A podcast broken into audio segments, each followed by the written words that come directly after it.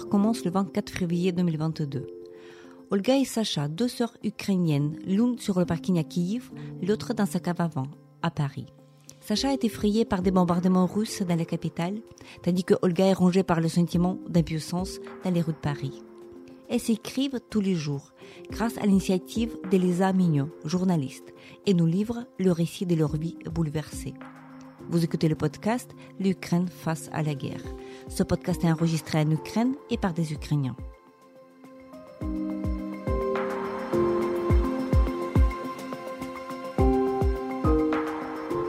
Dans ce podcast, nous racontons comment l'Ukraine continue à vivre et à résister face à l'agression russe. Nous proposons des analyses, mais aussi des témoignages. Nous essayons de vous faire comprendre l'Ukraine, son histoire, sa société et sa culture.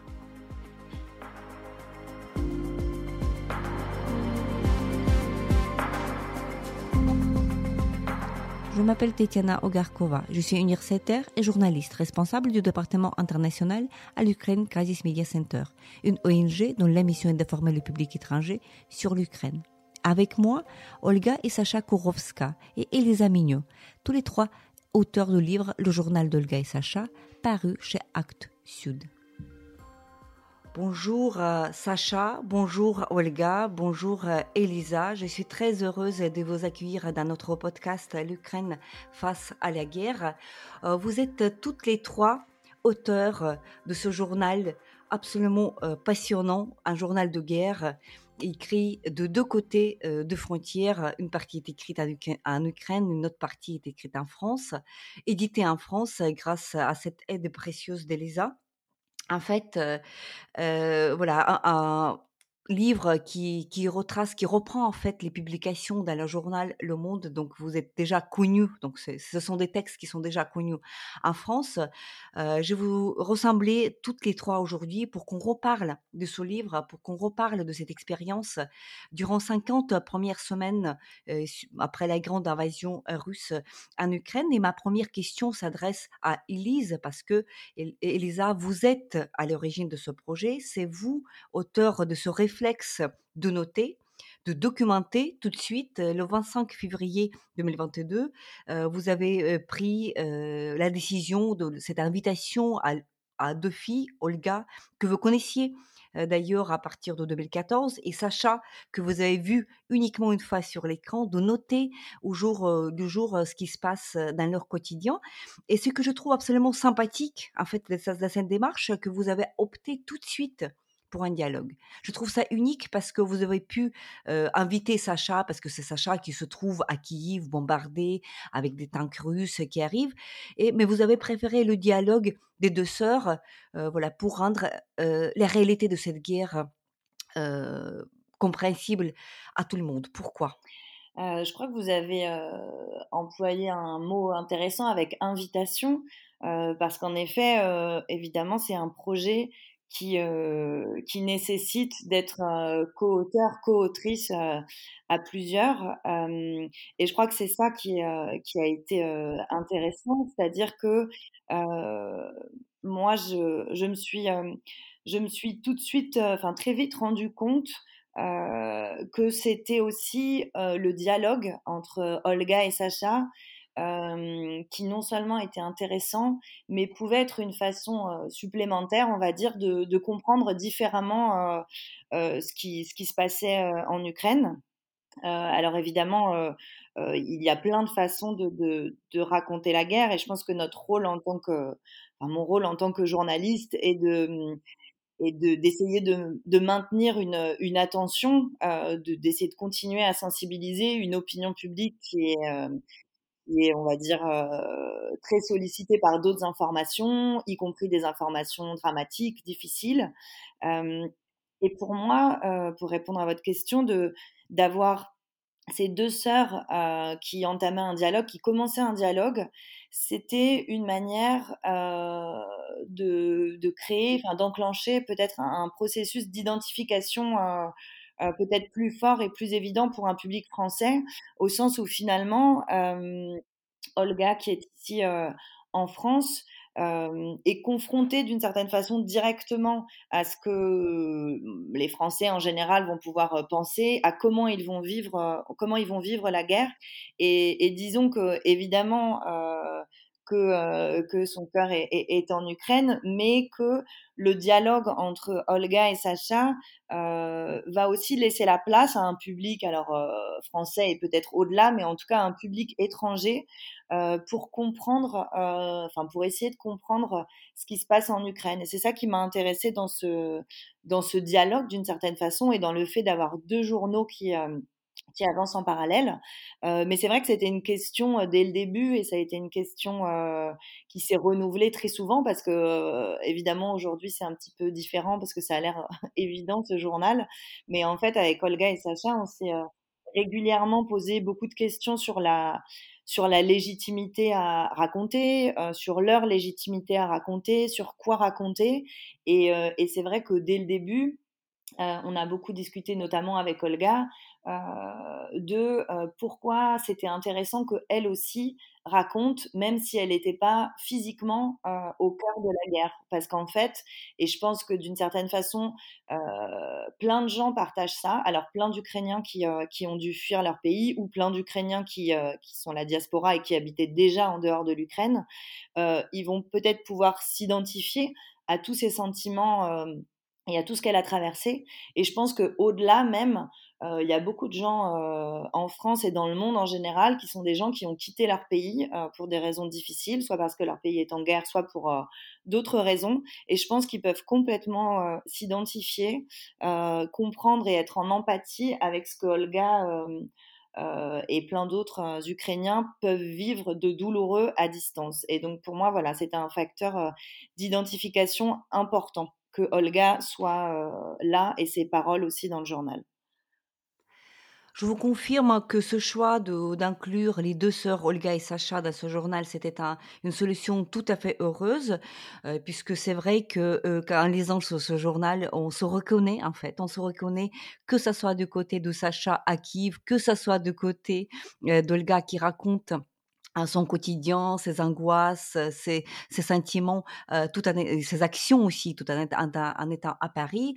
Olga, euh, on vous retrouve dans les, dans les premières pages de ce journal euh, dans ce sentiment d'impuissance, de panique, de l'inquiétude presque mortelle parce que vous êtes, vous n'êtes pas toute seule à Paris, vous avez un conjoint, mais toute votre famille, non seulement Sacha, mais aussi votre mère, votre père, votre mamie, donc toute la famille est là, donc et voilà, on vous retrouve avec ce sentiment erré d'un Paris, aller au travail, mais être être tout le temps en fait à l'actualité, à regarder les écrans, à, lire les réseaux sociaux. Est-ce que pour vous, dans les premiers jours et peut-être aussi des semaines et voire des mois, cette écriture méthodique que Elisa vous a demandé était aussi une sorte de, de thérapie, c'est-à-dire une espèce de, de, une espèce de discipline, un écran entre votre dedans très angoissé et l'extérieur, le monde extérieur. Mmh, alors, je suis très contente, de cette question, merci beaucoup.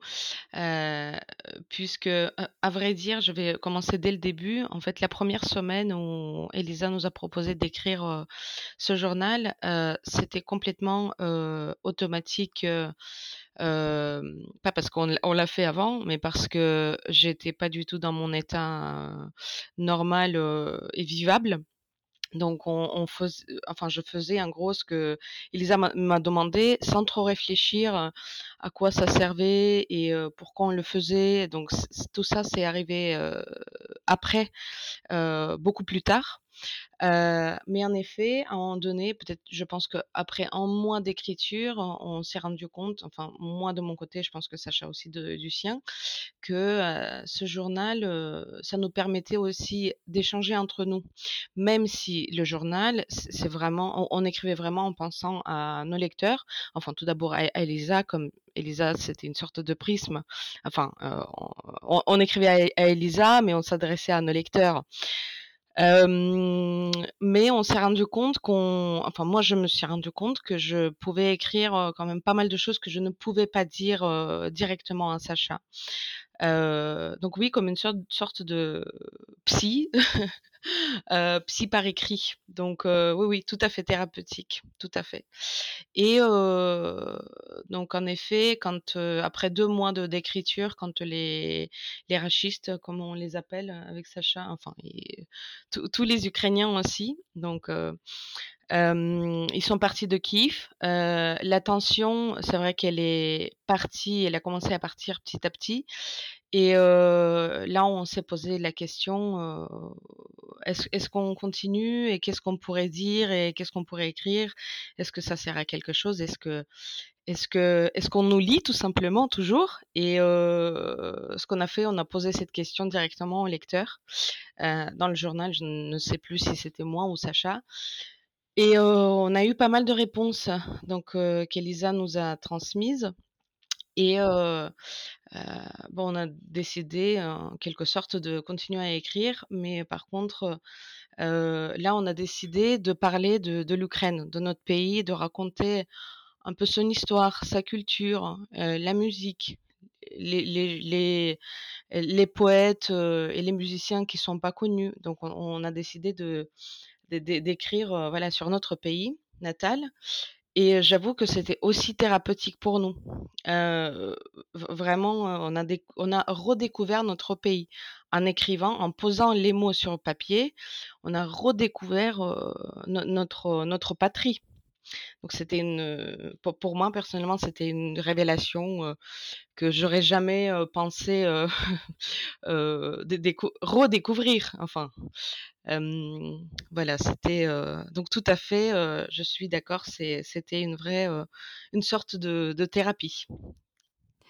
Et Sacha, heu, on vous découvre tout de suite dans ce journal déjà, heu, presque déjà dans ce parking, ce fameux parking, heu, qui se trouve dans l'appartement dans l'immeuble de l'appartement, d'un de vos amis, avec toute la famille, avec votre mère, avec, votre ex petit copain, avec tout le monde, avec cette cette foule. Je pense que plusieurs Ukrainiens peuvent se reconnaître, en fait, dans cette pratique de se ressembler face à ce danger-là. Et donc voilà, si cette demande à vous d'écrire, voilà, donc vous décrivez dans les premières pages que, heu, parfois vous vous réfugiez dans ce parking pour écrire ce petit texte sur ce qui se passe, pour, pour témoigner, pour raconter. Donc, est-ce que pour vous aussi c'était une certaine discipline? Parce qu'au départ, vous aviez bien sûr beaucoup d'activités, votre mère et vous aussi, vous prépariez à manger pour la défense territoriale. Il y avait des des des tâches très concrètes, heu, de survie en fait à tout le monde. Mais à la fois, ça donnait est-ce que cette écriture, elle donnait une autre dimension aussi à votre expérience? Parce que c'était une expérience de extérioriser en quelque sorte ce que vous viviez et de raconter et puis de de devenir cet œil sur la guerre, nécessaire pour, pour l'extérieur, pour l'étranger? Oui, merci Tatiana. Je pense, que le début était très, heu, rapide, et et heu, au mois de mars, au mois de février, oui, bah, toujours, on vivait déjà tous les Ukrainiens vivaient déjà le début de la grande guerre et la la vie était, à mon avis, bon, ma ma vie était plutôt onirique. Moi, je tout a changé, heu heu, pas seulement pas seulement l'extérieur qui qui a changé avec les bombardements, les les sirènes, le froid de février, c'était, heu, bon, je pense que vous voyez ce que je veux dire. Et la vie a complètement changé et bon, la routine a changé, nos objectifs quotidiens étaient étaient plus les mêmes, pas du tout et et les, heu, les, les relations entre nous tous avec avec mon petit copain à l'époque, avec, heu, mon ma meilleure amie Yana, heu, chez, chez Yana, on était en fait tous et et bien sûr le journal il est est apparu, comme, comme quelque chose de très rapide et j'ai pas du tout réfléchi. J'ai pas du tout pensé qu'on qu'on allait tenir ce journal pendant un an. Il y avait il y avait aucun mini projet même dans ma tête, mais je voulais juste, hem, je voulais juste documenter tout ce que je vivais pour que les gens comprennent, je sais pas, partagent, heu, cette réalité et que, que nous, nous ne restions pas seuls notre pays, notre Ukraine, les Ukrainiens ne restent plus seuls comme c'était toujours pendant les, années de l'indépendance et, euh, et, depuis le début de la guerre, euh, depuis Maïdan, on restait quand même plutôt seul qu'avec les partenaires. Et moi, je voulais euh, juste euh, dire tout ce que je, voyais, la vérité qui était juste autour de moi. Euh, je pense qu'il s'agit de, de, la documentation plutôt que du journal intime au début. Et je l'ai fait pendant, pendant deux mois quand Kiev a été constamment en risque de, de l'invasion totale. C'était de la documentation pour moi et il ne s'agit pas de, de, la thérapie, pas du tout. En fait, je, vous, vous, pouvez comparer au début, il n'y a pas beaucoup de réflexions que je mets dans mon journal. Il y a toujours cette documentation de tout ce qui se passait autour. Et après, quand, quand les Russes ont été euh, ont été, comment dire, euh, ben, euh, envoyés par, par notre armée, euh, et voilà, et qui va être libéré dans quelque sorte avec toute la région.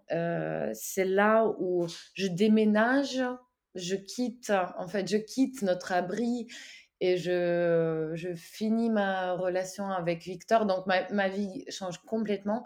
Et ça, à ce moment-là, je commence à à beaucoup euh, à réfléchir en fait. Je mets beaucoup de réflexion et beaucoup de euh, beaucoup de, de, de, choses qui parlent déjà du journal intime dans sens propre, à mon avis. Oui. Elisa et vous, euh, vous découvrez, euh, à vous, tout à vous, parce que vous êtes la première lectrice, n'est-ce pas, de ces envois, euh, textos de Sacha et d'Olga. Vous découvrez une certaine intimité d'une famille. Sacha, vous la connaissez pas à l'époque physiquement, dans le sens que vous n'avez jamais vu. Et vous découvrez des histoires, de famille, des engueulades, par exemple, de Sacha avec maman. Vous apprenez plein de choses qui, normalement, on raconte pas à des gens qu'on connaît pas. Qu'est-ce que vous avez appris vous qui connaissiez l'Ukraine d'ailleurs avant cette grande invasion, vous êtes venu plusieurs fois comme journaliste en 2014 et peut-être après. Qu'est-ce que vous découvrez sur, sur les Ukrainiens en lisant euh, voilà, ces, ces textes d'une manière tout à fait régulière? Je sais, je sais pas trop comment répondre à votre question. Je sais pas ce que je découvre de l'Ukraine et des Ukrainiens en général, parce qu'évidemment, c'est toujours par le prisme d'Olga et Sacha. mais ce que je découvre, alors ça, c'est pas spécifique à, l'Ukraine, mais peut-être ce que je découvre euh, déjà, c'est que cette, euh, cette impuissance et cette frustration euh, que l'on peut ressentir quand un tel événement vous arrive, elle est extrêmement douloureuse et elle rend fou. Et ça rejoint un petit peu votre question précédente sur comment Olga et Sacha ont comment est-ce que mmh, ce journal a fait partie de, enfin, fait partie de leur expérience de la guerre. Euh, je pense que c'est aussi euh, euh, thérapie ou non, documentation ou non, peu importe comment on l'appelle. Je crois que c'est aussi une façon de mmh, de lutter contre cette impuissance qui vous qui vous ronge. Enfin, je pense que vous le savez beaucoup beaucoup mieux que moi, mais qu'il est très difficile de bah de, c'est difficile de continuer à vivre, à survivre, de, de, savoir qu'est-ce qu'on peut faire, qu'est-ce qu'on doit faire dans ces circonstances, parce qu'on peut toujours faire plus, faire des dons, oui, contribuer, oui, s'engager, prendre les armes, enfin, toutes ces questions se posent de façon très, très, très, très aiguë quand une guerre arrive dans un, dans un pays ou un grand conflit ou, ou, un drame en général. Et je pense que ce journal, pour les filles, c'était aussi, c'est aussi une façon de, de lutter contre l'impuissance. Alors évidemment, c'est une goutte d'eau dans, dans, dans, un, océan, mais c'est aussi une petite façon de d'agir euh, dans, dans une guerre qui est aussi une guerre d'information.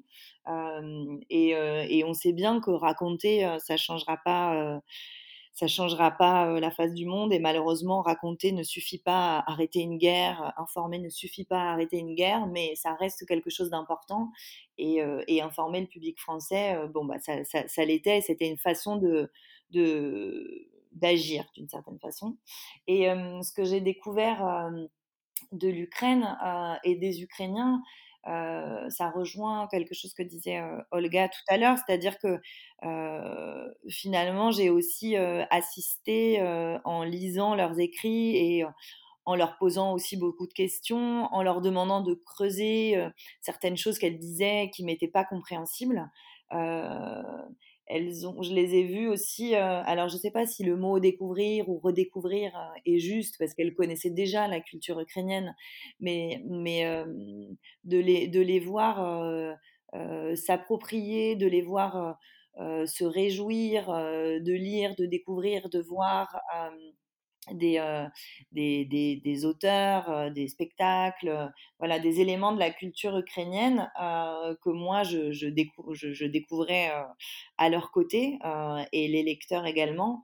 ça, ça a été quelque chose de, de très fort et ça a été quelque chose sur lequel on a on a travaillé parce que je les ai beaucoup je leur ai beaucoup demandé aussi de bah voilà de dire ce qu'elles lisaient, euh, ce qu'elles allaient voir, euh, ce qu'elles ressentaient par rapport aux quelles étaient leurs émotions quand elles quand elles redécouvraient tous ces tous ces pans de, de l'histoire de l'histoire et de la culture ukrainienne et ça passe de plein de de façons. Ça peut être aller voir un spectacle pour Sacha, qui va super souvent au théâtre ou à l'opéra avec sa maman, ou ça peut être Olga qui pose des questions à sa grand-mère sur l'histoire de la famille, euh, euh, sur euh, la façon dont on a vécu les guerres, la guerre du, les guerres du XXe siècle dans leur famille. Donc voilà, ça passe de, de plein de façons et je pense qu'on avait toutes à cœur, à travers leur, leur expérience, leur histoire familiale et leur perception d'aujourd'hui, de, faire, de, de, de, faire découvrir, en tout cas de faire passer quelque chose de l'histoire et de la culture ukrainienne. Et oui, dans le journal, on retrouve très vite en fait les signes de cette transformation identitaire, que ce soit chez Olga ou chez Sacha. Olga écrit dans le journal le 7 avril 2022, c'est-à-dire tout de suite après le départ des troupes russes de, de, Kiev, de la région de Kiev.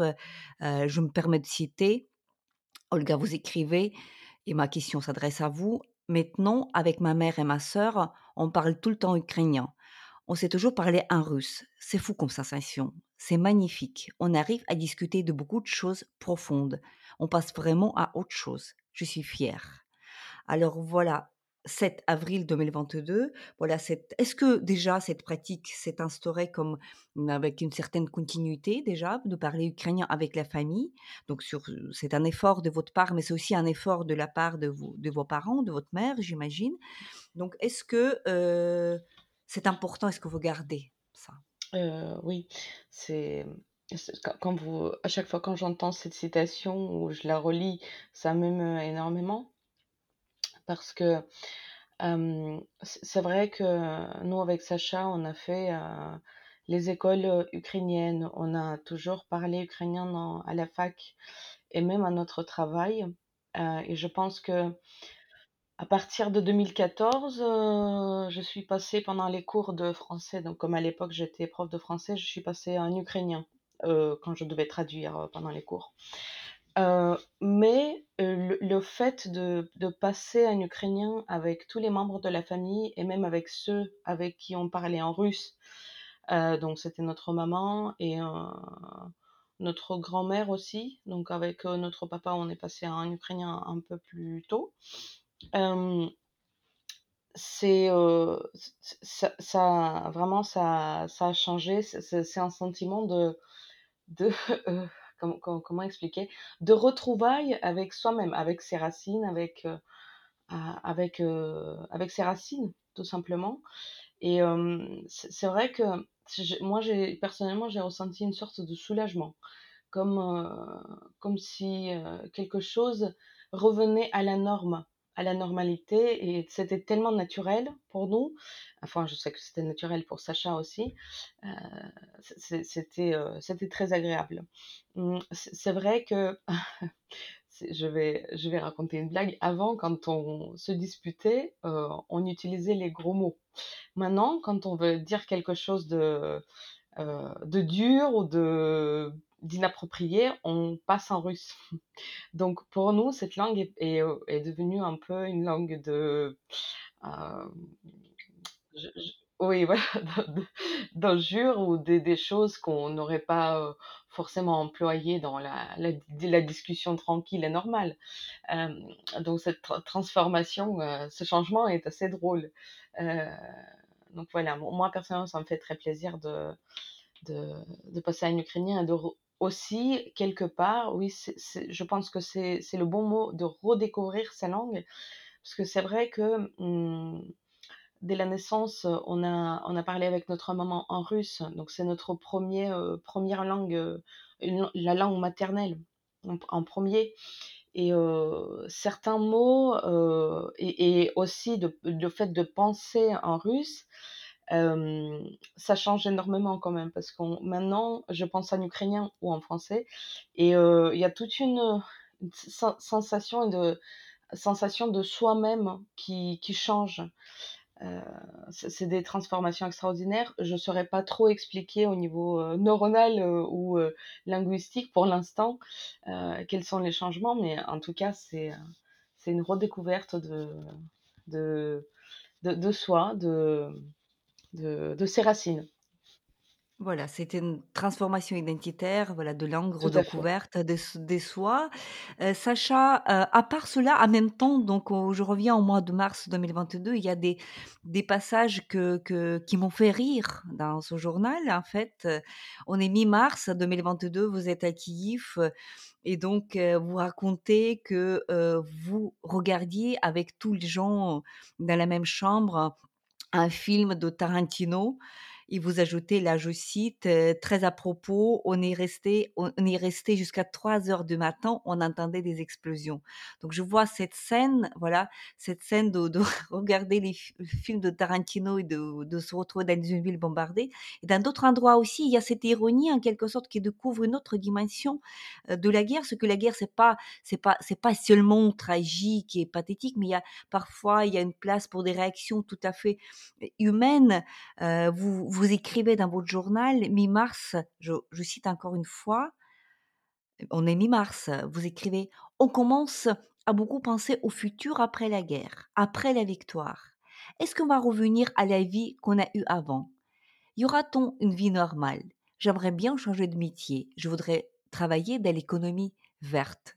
Et quand je lis ça, voilà, travailler dans l'économie verte, tant qu'il est, tant que Kiev et, avec, avec, des barricades, avec la défense territoriale partout, ça fait rire en quelque sorte. Donc voilà, noter ces, réactions normales d'un être humain, d'une jeune femme, voilà, dans une situation comme, plusieurs autres, en même temps. Donc c'est ça, découvre un visage très humain en fait de, voilà, de gens qui sont dans la situation de la guerre. Oui, bon, ça me fait rire aussi maintenant parce que je ne travaille pas dans l'économie verte. Et bon, il n'y a pas encore la fin de, cette guerre, mais sûrement, oui, en fait, les blagues ukrainiennes, je pense que c'est un sujet de, de thèse, c'est un sujet de, je sais pas, de, de l'examen, de, de, d'expertise. Il y aura des bouquins, des livres à examiner, notre, notre l'humour ukrainien. Moi, j'adore toutes les choses, mais Elisa, elle le sait déjà aussi, elle connaît un tout petit peu déjà cette, ce côté ukrainien et c'est, c'est hallucinant. Ça me fait rire et sourire beaucoup. Les choses les plus dures se transforment tout de suite à une façon de, de survivre, de supporter avec, avec ce sens d'humour. et moi j'adore ça. Je mets plusieurs, heu, blagues, heu, plusieurs anecdotes et plusieurs, heu, choses comme ça dans mon journal parce que c'est ma façon de de vivre aussi. Quand je communique avec, avec les gens, je je le fais moi-même, donc très, très souvent et je me souviens de toutes les blagues, de tout, de des anecdotes que que j'avais mis dans dans le journal à chaque fois. Heu, voilà. Et hem, sûrement, beh, au début, c'était pas bon, c'était pas une blague par contre pour l'économie verte. Et heu Non, mais ça ça m'a justement fait rire parce que imaginez quelqu'un qui se trouve, à Kiev au mois de mars et qui pense changer de métier oui. et passer à l'économie verte, ça fait Au début, j'avais je pouvais me projeter, dans le futur, dans l'avenir parce que mois de mars, comme j'ai dit, la vie était onirique.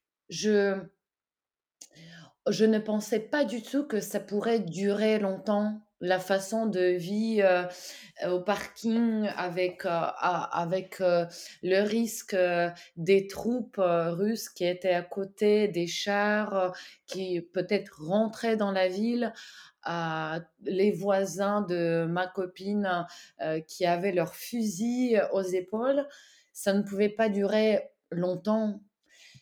Et à mon avis, donc je pensais tout de suite, à la fin de tout ça, mais heu, quand les troupes ont été renvoyées et heu et la ville a repris sa vie, là, je découvre un moment, mais exceptionnel, que la guerre devient la routine.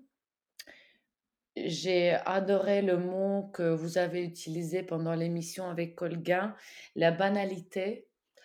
Ça veut dire que ça devient tellement, n normal que là, heu, je je découvre que je ne peux plus me projeter à l'avenir parce qu'il y a pas la fin de guerre. Il y a pas et et peut-être, heu, on n'aura pas encore assez longtemps et donc heu, la vie qui se transforme, l'avenir qui n'est pas Heu, qui n'est pas juste par rapport à la réalité. Je peux pas voyager, je ne peux pas peut-être changer du travail quand comme je le voulais, heu, avant et justement le 20 le 24 février, heu, 2022, heu, dans la matinée, j'avais un interview un entretien de d'embauche pour, heu, pour, hem, une compagnie de construction ukrainien. Heu, c'était, une grande, compagnie de cons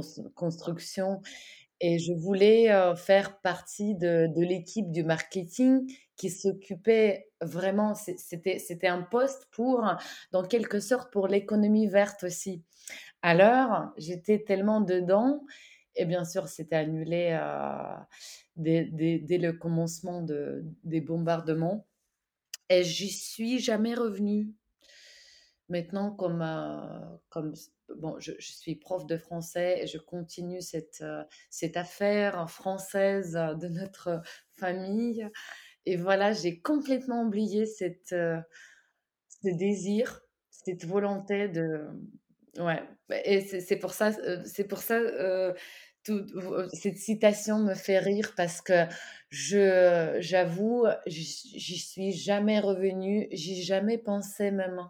Voilà. Oui, oui. Elisa, je reviens à ce que vous avez écrit dans la préface, heu, sur, quelques points tournants de ce journal. Puisque après la découverte, de cruautés russes à Boutcha, Irpin, Borodianka, donc, heu, vous évoquez les questions de légitimité que d'ailleurs vous avez déjà évoquées lors de notre entret entretien. La légitimité de ce que racontent les filles Olga et Sacha par rapport à la guerre et donc il y a des moments, voilà, de quand on se met devant l'abîme, en fait. Et donc vous avez quand même persévéré jusqu'à 50 semaines. Et donc le journal, en fait, il s'arrête mi-février 2023, au moment d'ailleurs, heu, tout juste où cette époque très noire des des blackouts était, heu, presque terminée. Et donc heu, ma question, est-ce qu'il y avait des moments, au fur et à mesure de ces longues semaines où vous vous essayez de convaincre les filles à continuer Et pourquoi d'ailleurs vous arrêtez à 50 semaines et ne pas continuer jusqu'à, par exemple, un an de, guerre Même si vous, mentionnez que votre souhait était d'arrêter le journal le jour de la victoire, mais maintenant on comprend que c'était une illusion, que la guerre malheureusement peut durer trop longtemps. déjà, on ne savait pas du tout que, évidemment que ce journal durerait aussi longtemps, 50 semaines.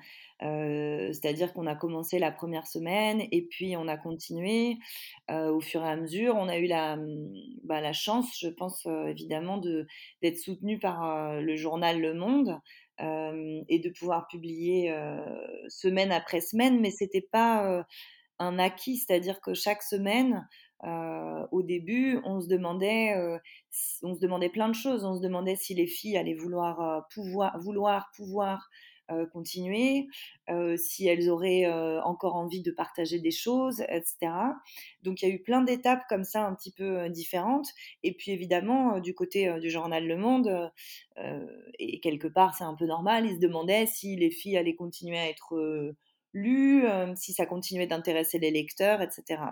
Et, et donc, je sais qu'à à la place qui était la mienne, c'est-à-dire celle d'intermédiaire, de, je demandais régulièrement à Olga et Sacha si elles, si elles voulaient continuer, si elles étaient d'accord. Je n'avais surtout pas envie qu'à un moment elles se sentent obligées ou forcées ou enfermées dans ce format.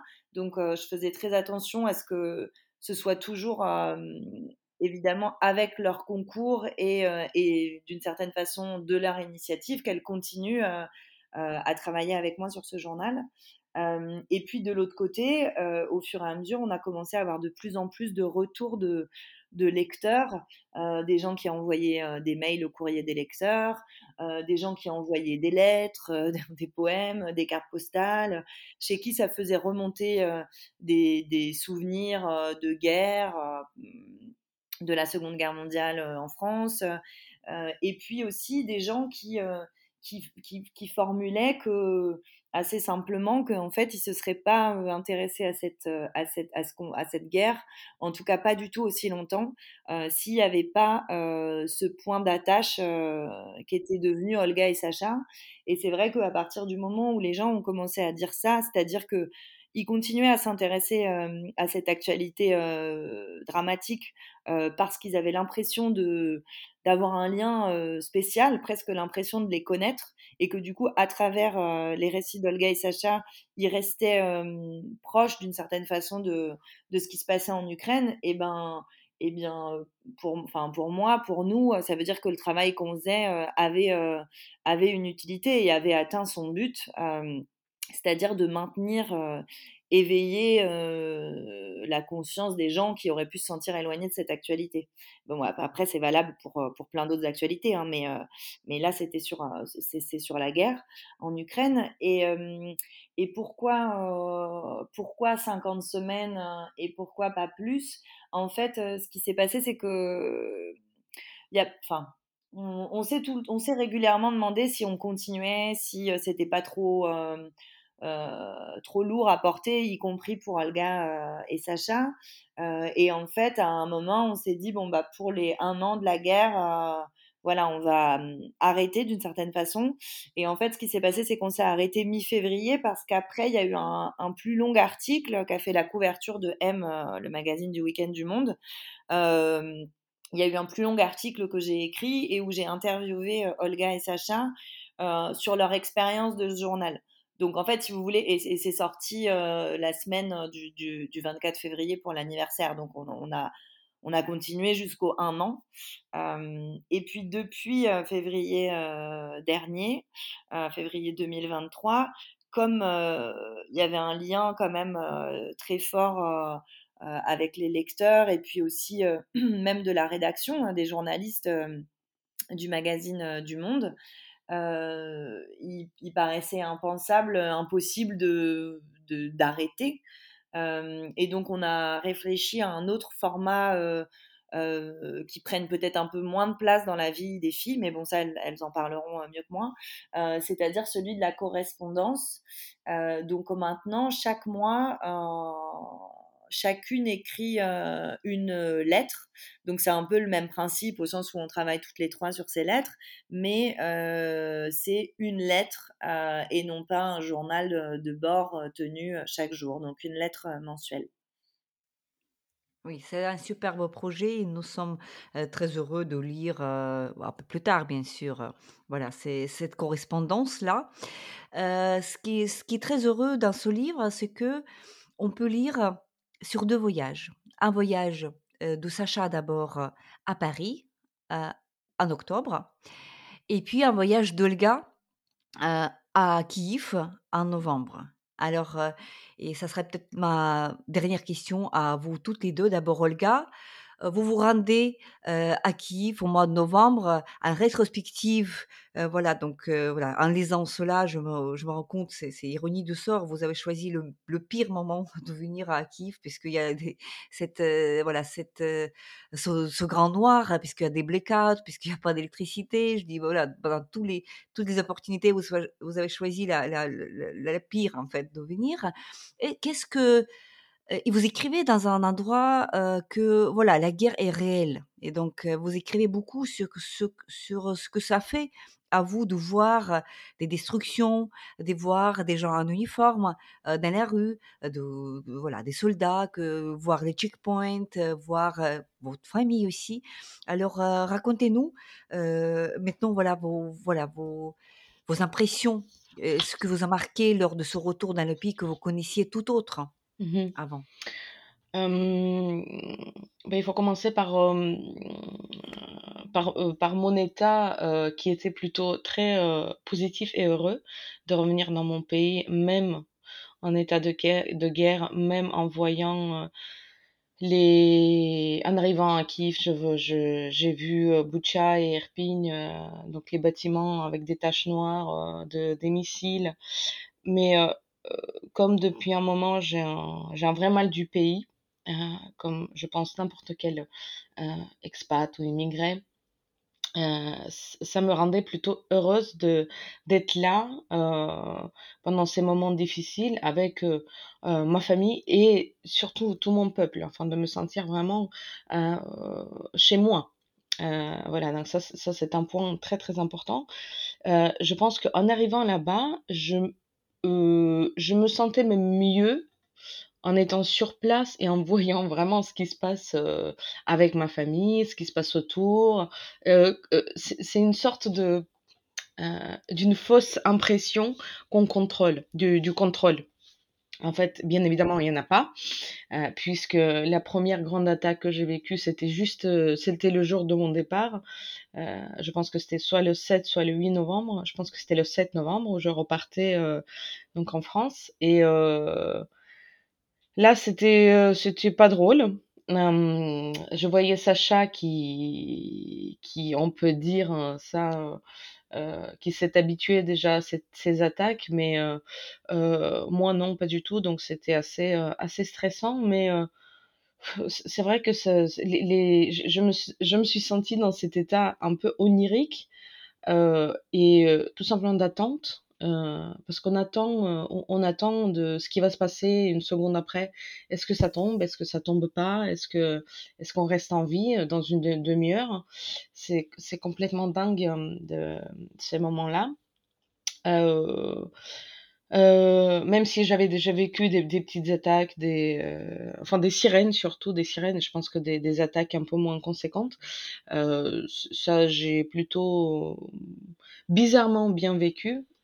J'étais avec Sacha dans son appartement, donc je me sentais dans une sorte de sécurité qui n'est pas réelle, pas du tout. voilà, donc c'est ce qui concerne mes états pendant les attaques. Et puis,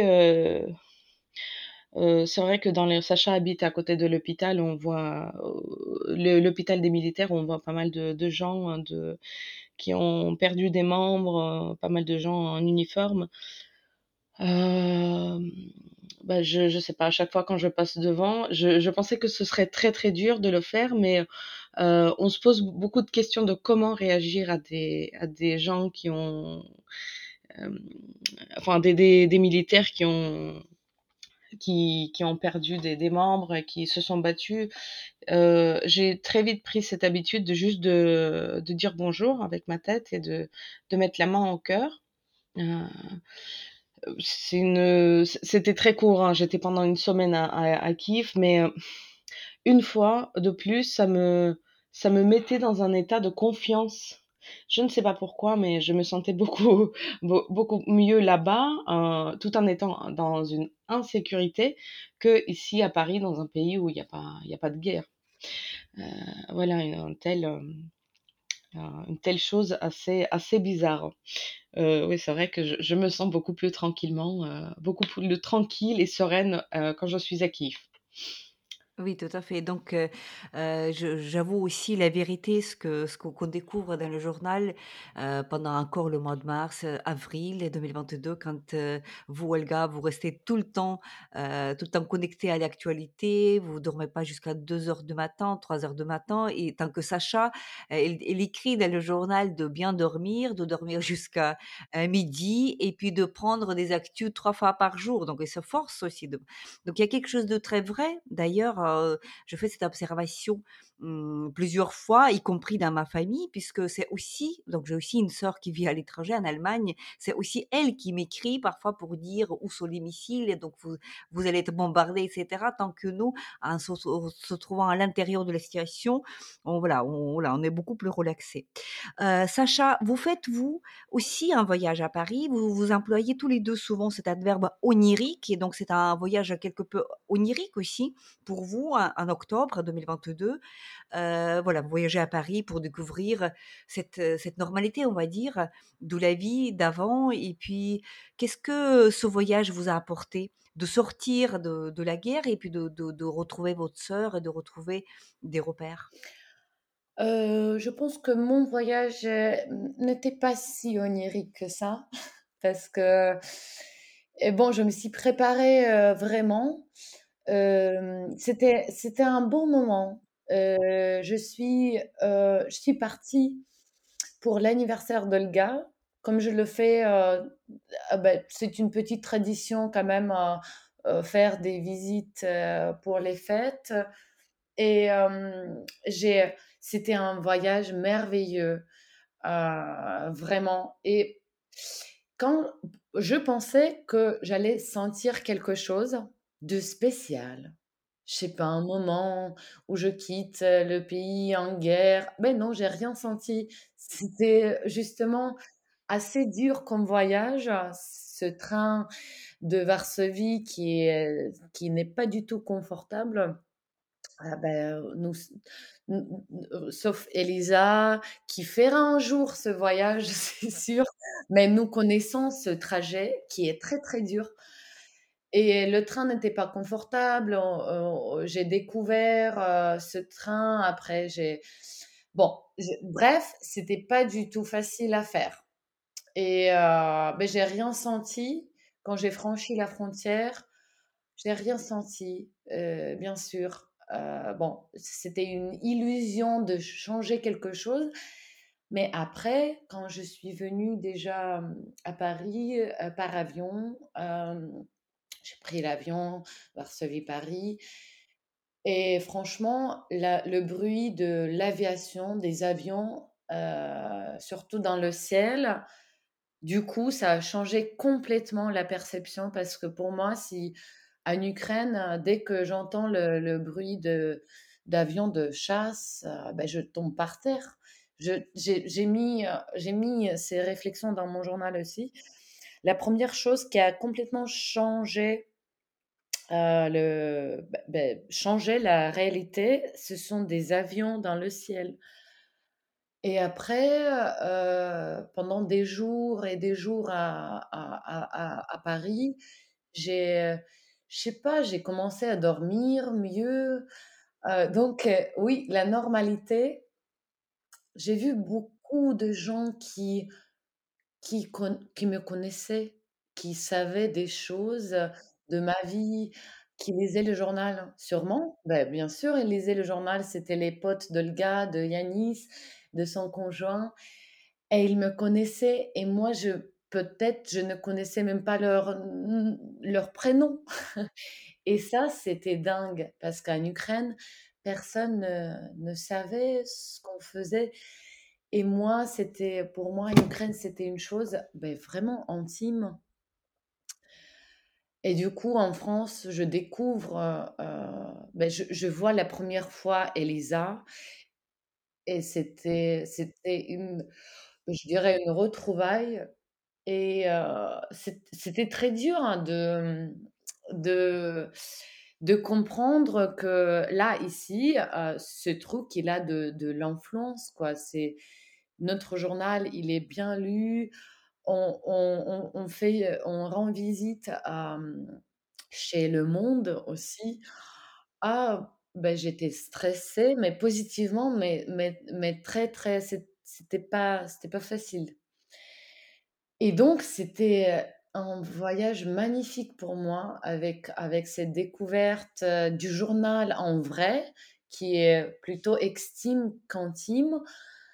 Heu, c'était l'anniversaire d'Olga avec la fête, heu, c'était Elisa et le monde, heu et du coup, ce qui était le plus dur pour moi, c'est de c'est de revenir.